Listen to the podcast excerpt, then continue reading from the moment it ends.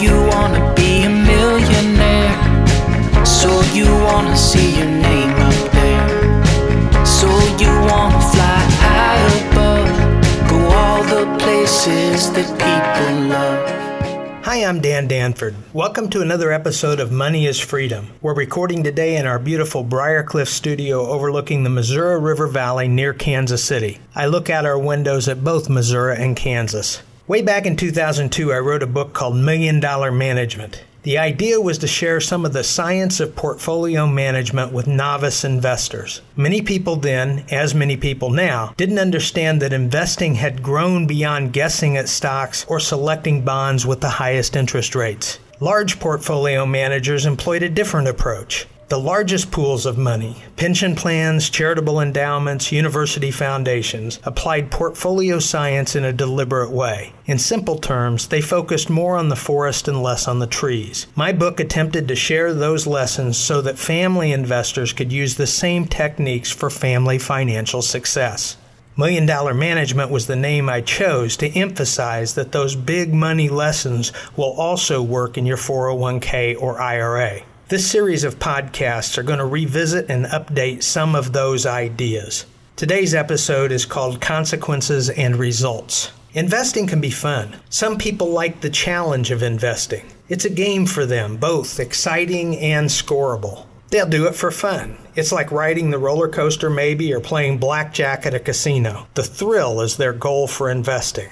But it's not like solitaire or monopoly. These results matter. Think about retirement for a moment. What is the reward or consequence for retirement investment performance? Let's say that one decision has a potential swing in your eventual portfolio of $100,000, either $50,000 up or $50,000 down. What would you do with the $50,000 extra? Buy a better car? Add a cruise or two to your vacation calendar? Upgrade your housing option? How about the portfolio suffers that $50,000 downturn? What will you give up? Fewer vacations? Drive an older or cheaper car? Give up medical insurance? Prescription? Rent? Unfortunately, the downside is often worse than the upside is better. See, it's not enough to simply make money because that doesn't offer any guidance or evaluation system. If you tie investing to specific goals, you'll be able to measure your savings, investment choices, and performance against those goals. It becomes the difference between making $1,000 on that stock to I only need another $4,000 for that car I want. From there, the decisions flow easily. How much more should I save? How should I invest the savings for the most probable way to get that $4,000? How long will it take me to get there? Importantly, you also have measurements all along the way. How far have you gotten toward your goal? How much further?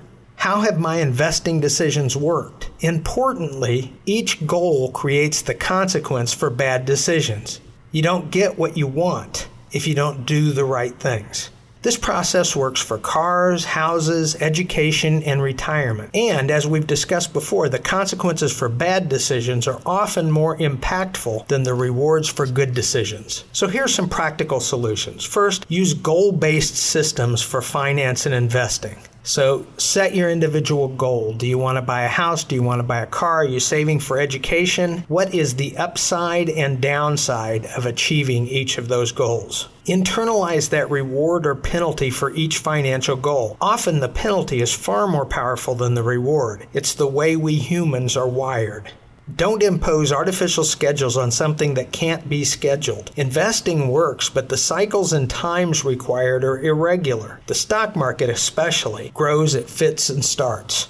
Forget the get rich quick stuff. The hot stock tip or lottery ticket are long shots. They rarely offer the most probable way to get where you want to go. And find a good fiduciary advisor to help. Not next week or next month or when I get some money. Today, you surely fall into one of two categories. You know what you need, and a professional can help you get better, or you don't know what you need, which is an even stronger case for getting some help. Once I did an employee group meeting for a 401k client. We talked through all the issues regular contributions, various investment options, long term compound growth. I went through the dangers of inflation and how that erodes the buying power of your money over time. In fact, that may be the most critical issue facing retirement savers today. They were a good group, and I helped some of them decide how much to defer and what some good options were for investing that money. I always hang around to visit with anyone seeking a more private discussion. A young woman wandered over to ask about investments not in her 401k. I have $1,500 that I won't need for another year, she explained.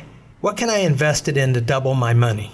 Although I smile when I tell that story, I'm not really making fun. Her question was sincere, and something in her history led her to believe that 100% returns are possible, maybe even probable. I could tell she was disappointed with my answer, and I hope she didn't become prey to some other schemer after she talked to me. The truthful answer to her question is this most of the investment schemes offering 100% return in short order have at least as likely outcome of 100% loss. From an investment standpoint, she might as well flip coins in the parking lot. I suspect her pain at losing $1,500 would far outpace her joy if she won. Such is the truth for nearly all investing. There's an old story where a crowded vendor is selling fishing lures on a wharf. The lures are uniquely bright and colorful, and he can barely keep up with the demand. A would be fisherman hollers over the crowd, So, do the fish like these lures? The crusty old vendor grins and answers back, Mister, I ain't selling them to fish. Investment people understand this. They have a new and exciting investment idea every single day. Those CNBC talking heads are interviewing the flashiest expert with the shiniest baubles. It's alluring, intriguing, and distracting. And it sells. What it doesn't do is catch fish. If the ideas don't get you to where you're going, then they are poison to your plan. Let's get together and work together to reach your destination. Remember, money is freedom, and freedom is fun.